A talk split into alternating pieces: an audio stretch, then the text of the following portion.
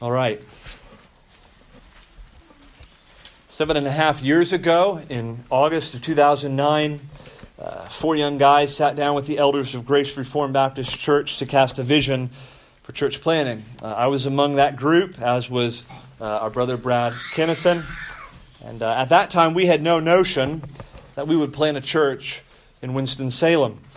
We didn't know most of you at that time. And those of you that we did know, we had no idea in those days that you would be considering planting this church with us. We just knew we wanted to serve the Lord. We knew we wanted to plant a church, and we knew we wanted Grace Reformed in Mebane to plant us.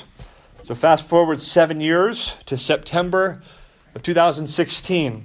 At that time, we were decided on planting a church in Winston-Salem. And by that point, we had met many of you. We're just meeting some of you. And we decided then, in September of 2016, to engage in about 4 to 5 months of small group Bible studies, sort of exploratory meetings, to seek indications that God himself was affirming the vision of church planting here in Winston-Salem. And it's our conclusion, we believe that God greatly blessed those meetings, wonderfully blessed those meetings, and has affirmed the desire to see a church planted in Winston-Salem. So fast forward to now, late January 2017, it became our desire to sort of graduate our efforts in seeing a church planted here in Winston-Salem and gathering on Sunday nights now for worship. It was our conviction and the conviction of our sending church that we would have to spend some time worshiping God together and know something of a sense of His Spirit's presence before we could legitimately constitute and launch as a church together. And so in these months as we come together, the main goal is just to worship God as a group of His people, as a group of disciples. We want to worship Him. We want to pray to Him. We want to sing to Him. We want to sit under God's Word and to have it preached. And the hope is that in this time, we'll see more of that affirmation from the Lord, that He is calling us to plant a church here in Winston-Salem, and that we'll know something of His presence among His people in these meetings. So fast forward to this moment. Now as we come to the first sermon of Emmanuel Church of Winston-Salem. I've given considerable thought to what ought to be the subject matter of these sermons while we're here at Northwest Baptist Church and meeting on these Sunday nights. And it is my aim over the next 3 to 4 months to preach a couple of short sermon series and maybe a couple of one-off messages. We hope also to have Pastor Gary Hendricks from the church in Mebane. He's coming to preach down here, God willing, on March 5th. He's going to preach for us and bring a message that night. And hopefully we'll also have Robert Fisher, who some of you have met, another pastor in Grace in Mebane, and he's hopefully going to come down and preach for us as well. That's sort of our agenda. For tonight, I'd like to start a 5-week sermon series. This will run through the end of February, God willing. A 5-week sermon series on what I'm calling the purposes of the church. The purposes of the church. And the outline for this short 5-week series is actually taken from our proposed church constitution, which many of you had. That went out over email. Some of you have physical copies of that constitution. I have some copies here for anyone who didn't bring any tonight, so we can pass those around and look at those documents again. But our outline for this series actually comes from, I think it's even on the first page of the Constitution, from Article 1, Section 1, Paragraph 2. And I'm going to quote from that right now. There's no reason for you to follow along as I read. I'm just going to quote from our church constitution. The purpose of Emmanuel Church of Winston-Salem is to be and do everything Christ in the Scriptures wills for a local church. Our purpose can be further understood as consisting of 5 main components. Now, these 5 main components will form the outline for the next 5 weeks of preaching here at Emmanuel Church. The first is the promotion of the public worship of God. Number 2, the proclamation of the gospel. Number 3, the edification of the saints. Number 4, the mutual fellowship and communion of believers. And number 5, the display of the character of God through good works. So tonight, for this first message here at Emmanuel Church, I would like to preach to you about worship, that first distinguishing purpose or aim of the local church, and that is the promotion of the worship of God. Some of you may be familiar with the Westminster Shorter Catechism. You may have heard of that. The Westminster Shorter Catechism is a historic document from the 17th century. It was a distillation of the Westminster Confession, and it was a catechism used for adults and for children to sort of educate them in basic theology and a basic understanding of the Bible. Well, if you've heard of the Westminster Shorter Catechism, you've probably heard of the first question and answer, which are somewhat famous in Christian circles. The first question to the Westminster Shorter Catechism reads, "What is the chief end of man?" End meaning goal or aim or purpose. What is the chief end of man? And then the answer, man's chief end is to glorify God and enjoy Him forever. You kids who are here, it would be good for you guys to learn that first question to the catechism. And maybe to ask yourself, now why would that be the first question in the catechism? You moms and dads here, maybe this week you could rehearse that first catechism question with your kids. What is the chief end of man? Man's chief end is to glorify God and enjoy Him forever. Well, in that answer, there are two goals to man's life, to men and women's lives. The glory of God and the enjoyment of Him.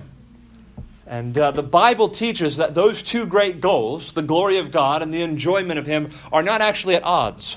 God's glory and man's happiness are actually one and the same goal, because the greatest happiness of mankind is to be satisfied with the glory of God. Now we see through a glass, but dimly. We come as disciples of Jesus Christ who in some sense are satisfied in the Lord Jesus, satisfied in our God. But then in glory, in paradise, face to face, we will see Him. And we will experience something of those pleasures that are at His right hand forevermore.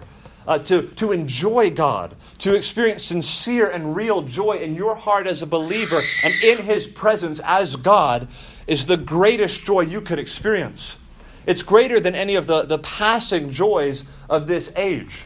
To be satisfied in God Himself, who is the source of all joy, is the greatest joy any one of us can achieve. And maybe you know that famous statement from John Piper that God is most glorified in us when we are most satisfied in Him. That's true. God receives glory when men and women like us, redeemed sinners like us, take our satisfaction and our delight away from the passing pleasures of this world and rest them soundly in God Himself.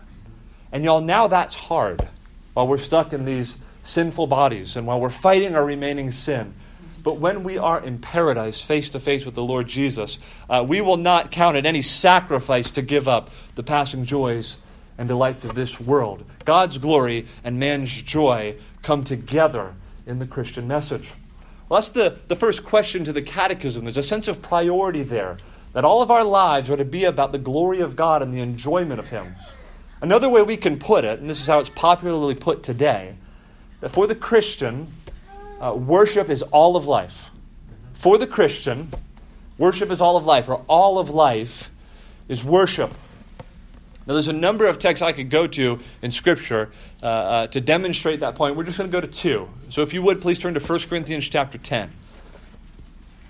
1 Corinthians chapter 10. I want to show you from Scripture that for the believer, for those who are in Christ, all of life is to be about worship. It's not just about gathering and church services and singing to God and praying to Him and sitting under His Word, but that every aspect of our lives ought to be about worship. 1 Corinthians chapter 10, and it's a verse that's maybe well known to many of you.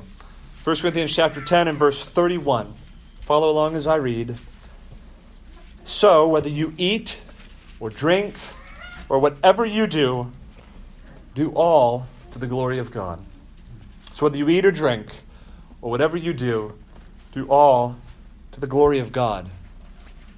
1 Corinthians 10:31, sometimes in Christian circles can become something like a Christian cliche. Just kind of rattle it off, whether you eat or drink, whatever you do, do all to the glory of God. And we might not think thoughtfully about that verse. But 1 Corinthians 10:31 is really a glorious verse. And the wonder of this text, I hope, is not lost on us. What I love about 1 Corinthians 10:31 is that it fuels even the mundane tasks of our lives with the glory of God. Think about that. Whether you eat or drink or whatever you do, do all to the glory of God. That means, brothers and sisters, that whatever we do, any mundane activities of our lives, whether that's getting up in the morning and having some coffee and a couple fried eggs and toast, best breakfast in the world, whether it's jogging and exercising, whether it's doing your taxes this time of year, whatever tasks that you have to do, you can do those tasks to the glory of God. Amen. I mean, you can jog to God's glory. You can do your morning commute to God's glory. You can parent your kids to God's glory. You can center your marriage around the glory of God. You don't just have to worship God when you come to church. But every aspect and facet of your life can center on the glory of God. What a wonderful text. I mean, just even the mundane things that I do on a day-to-day basis can be fueled with the glory of God. And in doing mundane things, I can be giving glory to my Father who is in heaven. That's a wonderful truth. And this illustrates for us this reality that worship is all of life. Everything we do can be an act of worship to God's glory. Now, there's one thing I want you to notice in the text, and that is that 1 Corinthians 10:31 is not descriptive. It's prescriptive. Now, what do I mean by that? 1 Corinthians 10:31 does not say everything that Christians do is to the glory of God. Paul is saying in 1 Corinthians 10:31, whatever you do, you see to it that you do it to the glory of God. Mm-hmm. Which means you can parent your kids in a way that's dishonorable to the Lord. You can do your taxes in a way that doesn't bring glory to God. You can make your breakfast in a way that doesn't give glory to God. But you, brothers and sisters, we are to see to it that the things we do from day to day are an act of worship. And how we do that and what that looks like, that's really the subject matter for another sermon. But I just want to illustrate with this text that all of life for the Christian is to be about worship. Now, one more text I'll have you turn to, and that's Romans 12, to illustrate this point that worship is all of life. Romans chapter 12. I want to read verses 1 through 2. Before I do, a little bit of background. Hopefully you're familiar in the Old Testament. One of the elements of worship was to offer sacrifices to the Lord. That happened in corporate worship. That also happened on an individual basis, that language of offering up sacrifices. We have that language here in Romans 12, 1 through 2. Follow along as I read. I appeal to you, therefore, brothers, by the mercies of God, to present your bodies a living sacrifice, holy and acceptable to God, which is your spiritual worship. Do not be conformed to this world, but be transformed by the renewal of your mind, that by testing you may discern what is the will of God, what is good and acceptable and perfect. The language, especially in verse 1, is striking, isn't it? That we, brothers and sisters, followers of the Lord Jesus, we're supposed to present, think of like a soldier presenting himself to his officer. And he's got his uniform all in order, and he's standing at attention. You're to present yourself. We're to present ourselves to God. Our bodies are to be presented to God as living sacrifices, which means everything we do ought to be worshiped to God. Our bodies, we present ourselves, all that we are, our minds, our hearts, our hands, our feet, we present them to the Lord, and they are to Him like a sacrifice. They are to Him spiritual worship.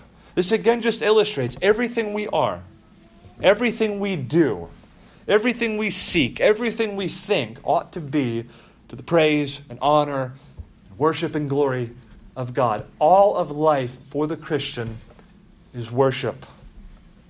Worship is all of life for the believer.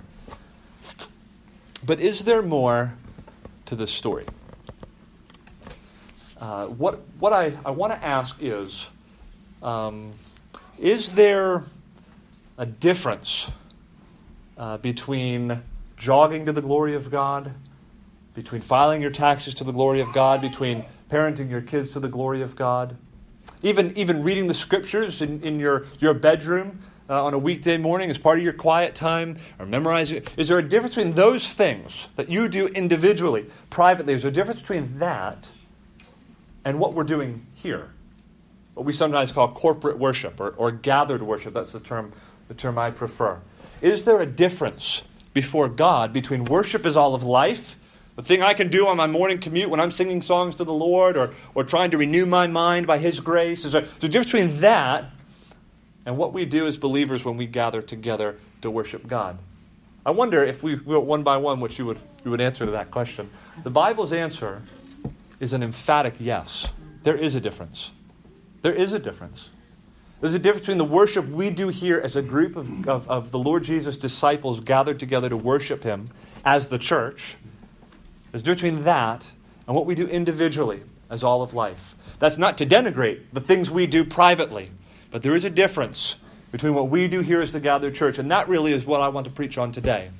As the church, one of the purposes is to worship God in a special way. So I'm calling this sermon, the thing I want to convey to each one of you here today, this, the peculiar glory of gathered worship. The peculiar glory of gathered worship. Some of you know John Piper came out with a book called A Peculiar Glory. He writes in that book about the peculiar glory of the Word of God. When we look at it, there's a peculiar glory there. Well, that's not what I'm talking about. I'm co-opting his phrase and applying it to gathered worship. The peculiar glory of gathered worship.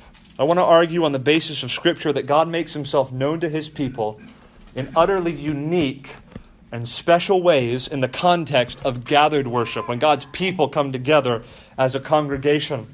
This is the peculiar glory of gathered worship, that when God's people gather together, he's there in a special way. He reveals himself to his people in a special way, in an utterly unique way, in the context of the gathered worship of God's people. So here's how I want to go about this. I want to show you this theme that runs through the Bible of corporate worship, of gathered worship, of God making himself known in those contexts. I'll have you turn to maybe 4 or 5 texts. I hope that doesn't wear you out a little bit. But let me ask first that we turn to Exodus 15.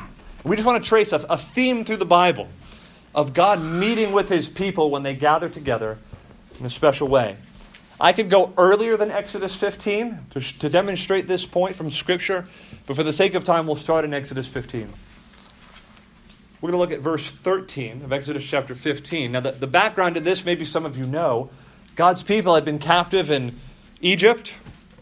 God called them out of the land of Egypt. He used his servant Moses, and some of you know the dramatic scenes that took place there in the land of Egypt, and God brought his people out of bondage, out of slavery in Egypt.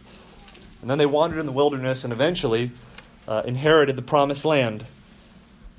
Now in Exodus 15, Moses is leading God's people in a song of thanksgiving because they've just been delivered. And I want to point out verse 13, and then we'll scroll down to verse 17. Verse 13 of Exodus 15. You have led in your steadfast love the people whom you have redeemed. You have guided them by your strength to your holy abode. Look down to verse 17. You will bring them in and plant them on your own mountain, the place, O Lord, which you have made your abode, the sanctuary, O Lord, which your hands have established. Now let me ask this. Were the Israelites in the land of Egypt as slaves able to worship God? In one sense, yes. There's nothing keeping them. I mean, doesn't God say to Moses, I have heard the cries of my people, Israel, and that's when he sends them to... They could worship God, but only in a limited sense. One of the glories of being brought out of the land of Egypt was that now they could go to the place, to the location, to the sanctuary, to the holy abode of the Lord, and there they could worship him aright and know something of his special presence in that context. Some of you know how this goes. God instructs the people of Israel to set up the tabernacle, or what's also called the tent of meeting. It was this special structure where God's people were to gather, and God made his presence known to them there in special ways. Moses could worship God privately in his little tent by himself, but in a special way, God was present in the tabernacle. That was his sanctuary. That was his holy abode. In fact, some of you know the imagery of the cloud that would come over the tabernacle. Exodus 40, verse 34 says this, "Then the cloud covered the tent of meeting, and the glory of the Lord filled the tabernacle." The glory of the Lord, in some sense, was there when Moses was at breakfast praying to the Lord. But in a special way, his glory filled the tabernacle when God's people gathered to meet in a corporate context. Well, when God established the monarchy in Israel, when he established David as king, God's center for worship was moved to Jerusalem. The Ark of the Covenant was reclaimed, and Zion, the city of God, Jerusalem, was then the location, the venue for worship. Please turn to Psalm chapter 48. All throughout the Psalms, we see references to Zion and God dwelling in the city of God, there in Jerusalem. God's special presence was identified with Jerusalem. Let's read Psalm 48, verses 1 through 3. And listen to the language here about God's sanctuary, God's special abode. Great is the Lord, and greatly to be praised in the city of our God, his holy mountain. Beautiful in elevation is the joy of all the earth, Mount Zion in the far north, the city of the great king. Listen to verse 3. Within her citadels, God has made himself known as a fortress. In Israel, there was a physical place. It was in Jerusalem, where God in a special way made himself known to his people. Listen as I read Psalm 65, verse 4. Blessed is the one you choose to bring near, to dwell in your courts. We shall be satisfied with the goodness of your house, the holiness of your temple.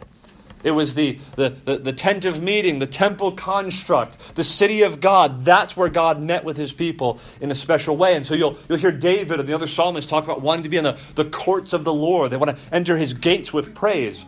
Well, they don't just mean that spiritually. They mean physically. They were going to go down to worship with the people of God. And there was all this enthusiasm and expectation because they knew God met with his people there. Psalm 100, which I think many of you might be familiar with, 1 verse through 4. You don't have to turn there. Just listen as I read. Make a joyful noise to the Lord, all the earth. Serve the Lord with gladness. Come into his presence with singing. Know that the Lord, he is God. It is he who made us and we are his. We are his people and the sheep of his pasture. Listen to this. Enter his gates with thanksgiving and his courts with praise. Give thanks to him and bless his name. The sense in which the presence of God was everywhere, that it covered the earth. And yet the Israelites had this sense, we come into the presence of God when we gather for corporate worship in the temple. Please turn to Psalm 84, the text that we read as a call to worship that Brad read for us. Psalm 84 captures something of the disposition of God's people as they approached gathered worship. What was in their minds? What were they thinking when they were going up to the mountain to worship God there in Jerusalem? Listen to this description, Psalm 84, verses 1 through 5. How lovely is your dwelling place, O Lord of hosts. My soul longs, yes, faints, for the courts of the Lord. I wonder how many of you woke up this morning, I just long, I faint for church. That's where I want to be. My heart and flesh sing for joy to the living God. Even the sparrow finds a home and the swallow a nest for herself, where she may lay her young at your altars, O Lord of hosts, my King and my God. Blessed are those who dwell in your house, ever singing your praise. Blessed are those whose strength is in you and whose heart are the highways to Zion. God's people were filled with expectation, anticipation for what God would do for them in the context of gathered worship when they would gather with God's people there in the temple. A similar verse, Psalm 63, verses 1 through 2. You don't need to turn there. O God, you are my God. Earnestly I seek you. My soul thirsts for you. My flesh faints for you as in a dry and weary land where there is no water.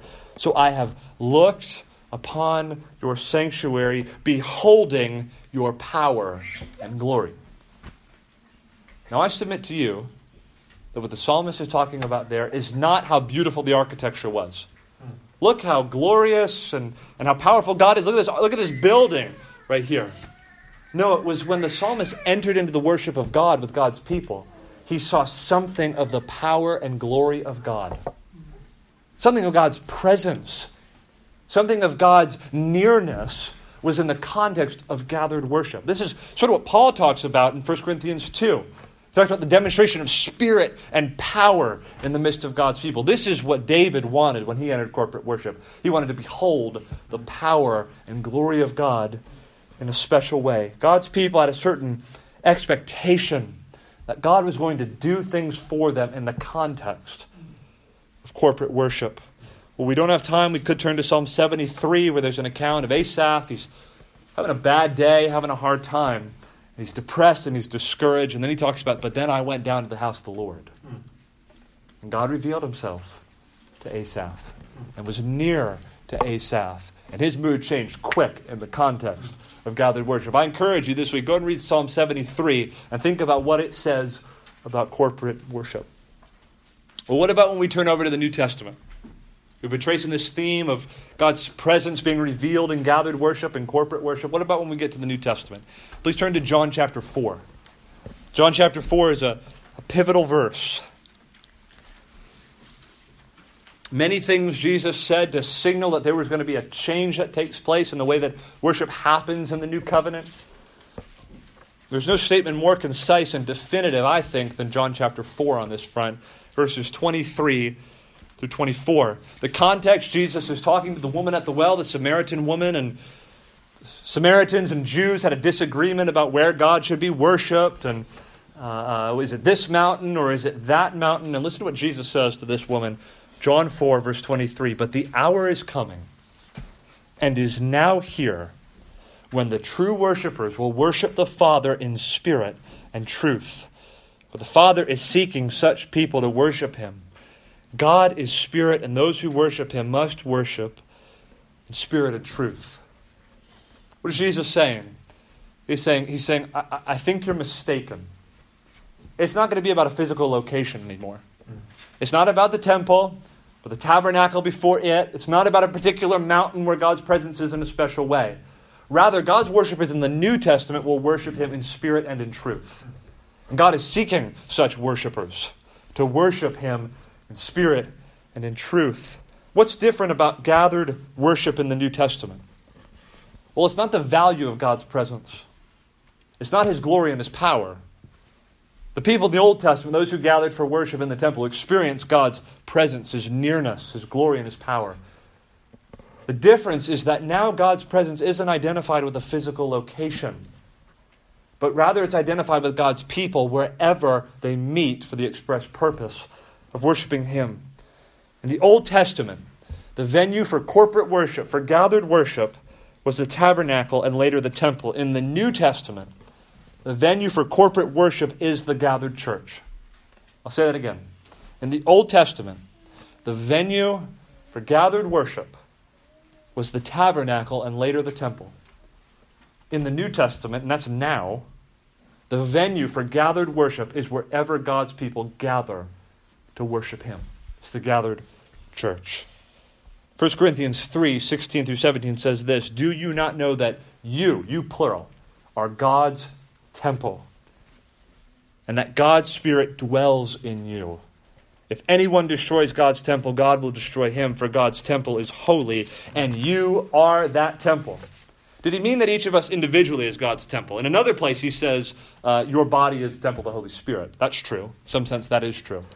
But he's talking to a gathered church here in Corinth. It's a plural pronoun here. He's saying, you, don't you know, you church that gather here, you're the temple of God. And you could imagine in Corinth, a number of Jews in that church are looking around like, what in the world are you talking about? What in the world? We know what the temple structure looks like. We know where that is. This isn't the temple. We're meeting here in a house.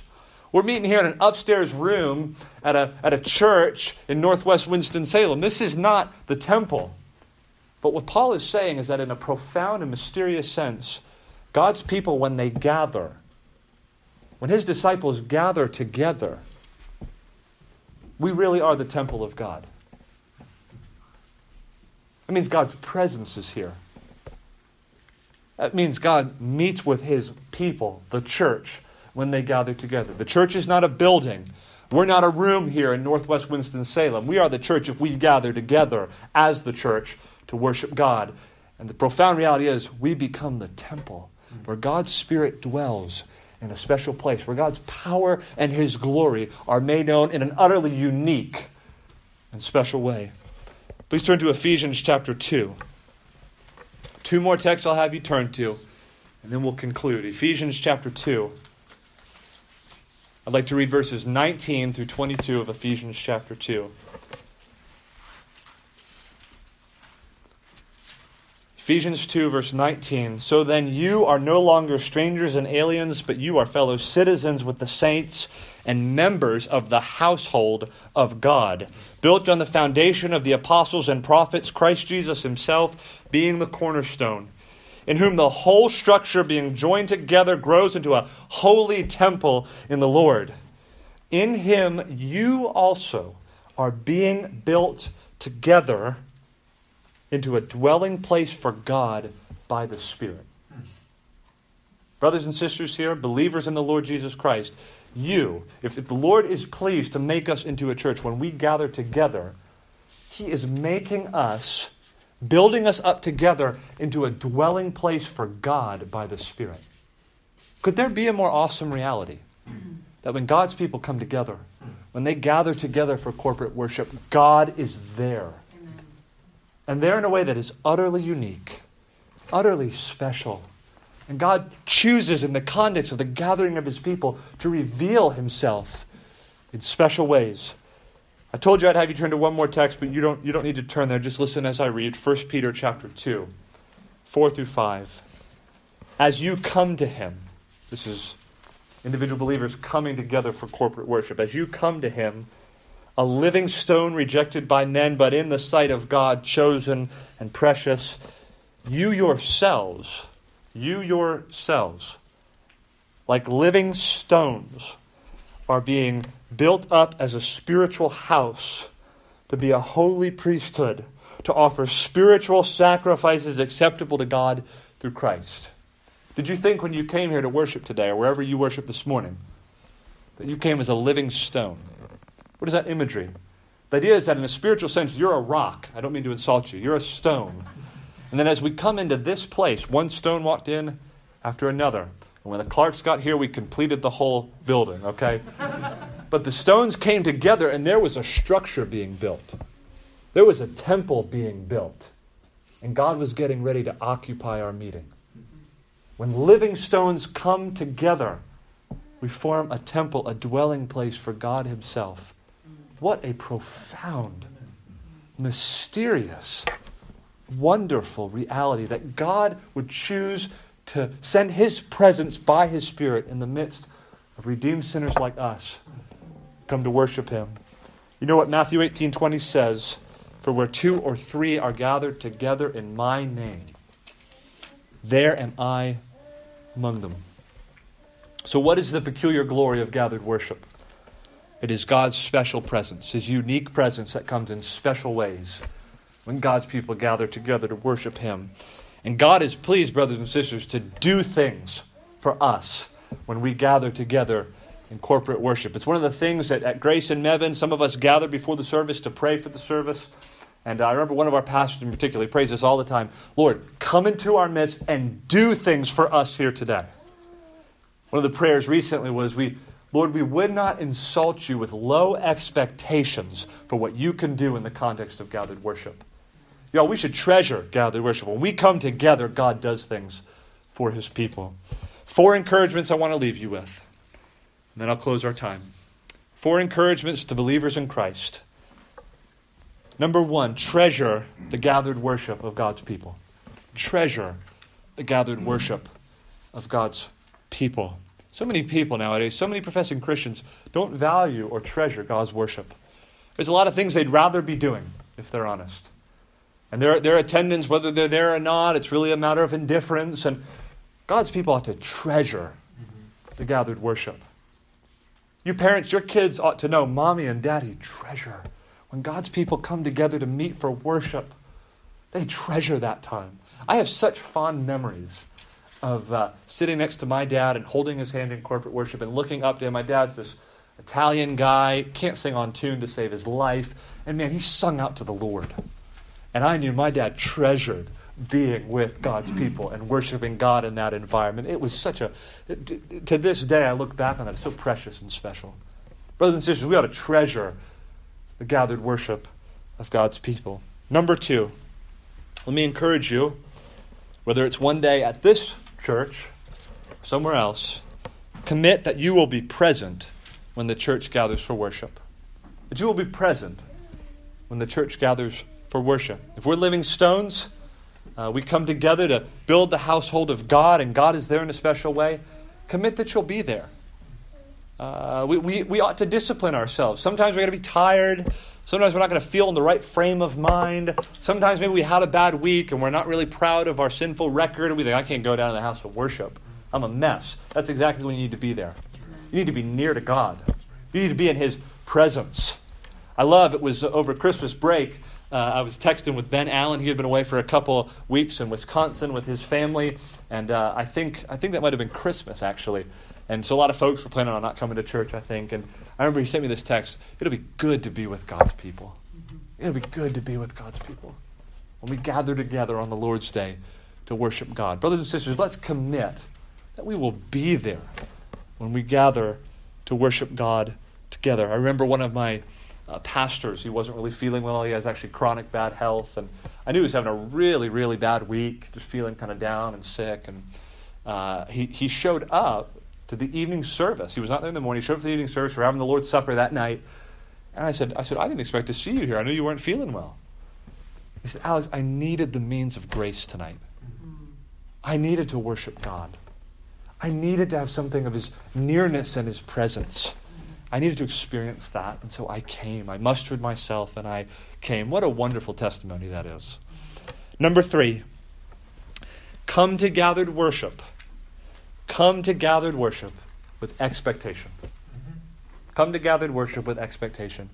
Like my pastor prayed, we would not insult you, God, with low expectations of what you can do in the context of gathered worship. Listen, God has been pleased to do wonderful things when His people come together to worship God. He's changed hearts. He's converted sinners. He's renewed minds. He's brought people out of places of depression and heartache and sadness and brought them to a place of joy in the Lord. God does things for His people when we gather together. So I encourage you, brothers and sisters, as we meet over these months, come with expectation. As we gather as the people of God, He will meet with us and do things for us when we gather. Number 4, for each individual believer here, pursue the presence of Christ in the midst of gathered worship. Pursue the presence of Christ in the midst of gathered worship. You feel you've been far off from Christ?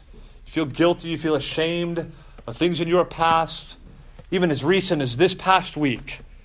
Go to Christ and do it with your brothers and sisters. Do it in song. Do it in prayer. Do it when we come before God's Word to submit ourselves to it and hear what He has to say to us. Come and pursue the presence of the Lord Jesus, because He says, y'all, He says, when 2 or 3 are gathered together in My name, I am there. Now, why would you want to stay away from the presence of the Lord Jesus?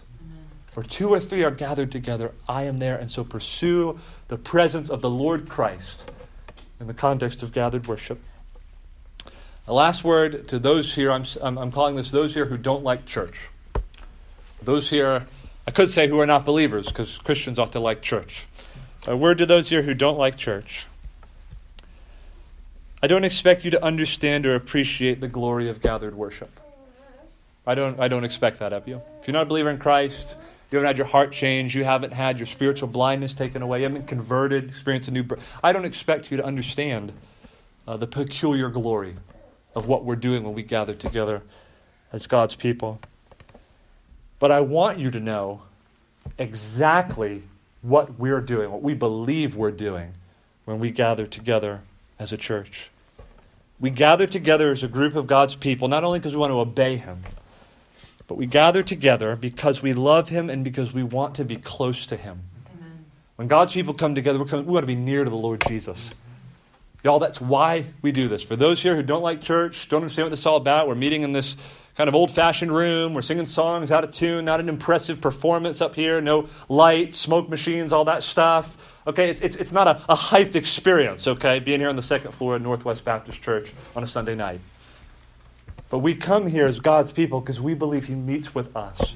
And we want you to understand that. We love Him and want to be close to Him. That's why we've rallied ourselves to come here on a Sunday night. We want to know something in the presence of God, and we believe, for those of us here who know the Lord Jesus, that He does meet with us. And the wonderful thing for Christians is that all of this is just a foretaste of what's to come. Right now we're striving, and we're praying, and we're singing, and we're playing songs on out-of-tune guitars. You have a preacher who loses his train of thought and doesn't speak too well. But there's coming a day, and we're going to gather around the throne of the Lord Jesus in paradise. We'll see Him face to face with glorified bodies. And this mortality will put on immortality. This corruption will put on incorruption. And we'll worship God in sinless perfection in paradise. And y'all, if you don't know the Lord, we want you to be there with us. We want you to be in the presence of God in paradise, worshiping Him.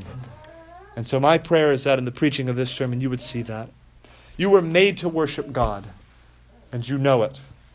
Your chief end is to glorify God and enjoy Him forever. And I just ask, what are you waiting for? I don't want to be irreverent, but join the party. Come and become a worshiper of God.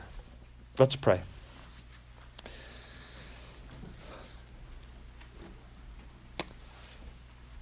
Our Father in heaven, it is a humbling thing to be here tonight as a group. We're not an impressive group. We're small. We don't necessarily have big plans, and we don't have a lot of money, and none of us are among the social elite in the world. We're not by any means an impressive group of people. And yet, Father, as those who have been changed, as those who have been saved and redeemed by the blood of the Lamb, the blood of the Lord Jesus, you are pleased by your Spirit to come and to be in our midst. We thank you for such a high privilege. We thank you for the joy of worshiping you and bringing praise to your name. And Lord, all we can do is present our bodies as living sacrifices. We could present our hearts to you in worship and give you all that we are, but that is only a small token of the glory and worship that you are due. Father, we pray that you would enable each one of us to worship you in spirit and truth and to give our lives as living sacrifices to you. And would you be pleased with our worship, despite our sin, despite our failure, despite our weakness. May our worship be like a sweet aroma in your nostrils.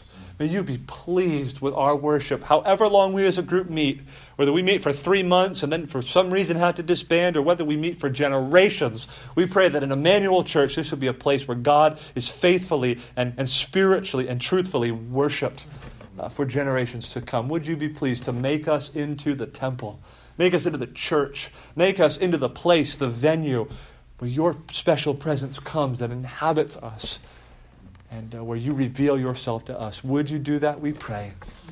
In Jesus' name, amen. Amen. Amen. We are going to take maybe a 5-minute break, and then those, you don't have to stay, but those, especially of you who are considering charter membership here at Emmanuel Church, we're going to reconvene in this room and go over the Constitution for just about 45 minutes or so. And if you didn't bring a copy, that's fine. I have copies to pass out. And then we'll wrap up about 45 minutes of meeting together. Bathroom's out this way, and feel free to wander around the building. I think we're the only ones here now at this point. So we'll take a brief break and then reconvene here. We'll say at 6:20. We'll get back together in this room.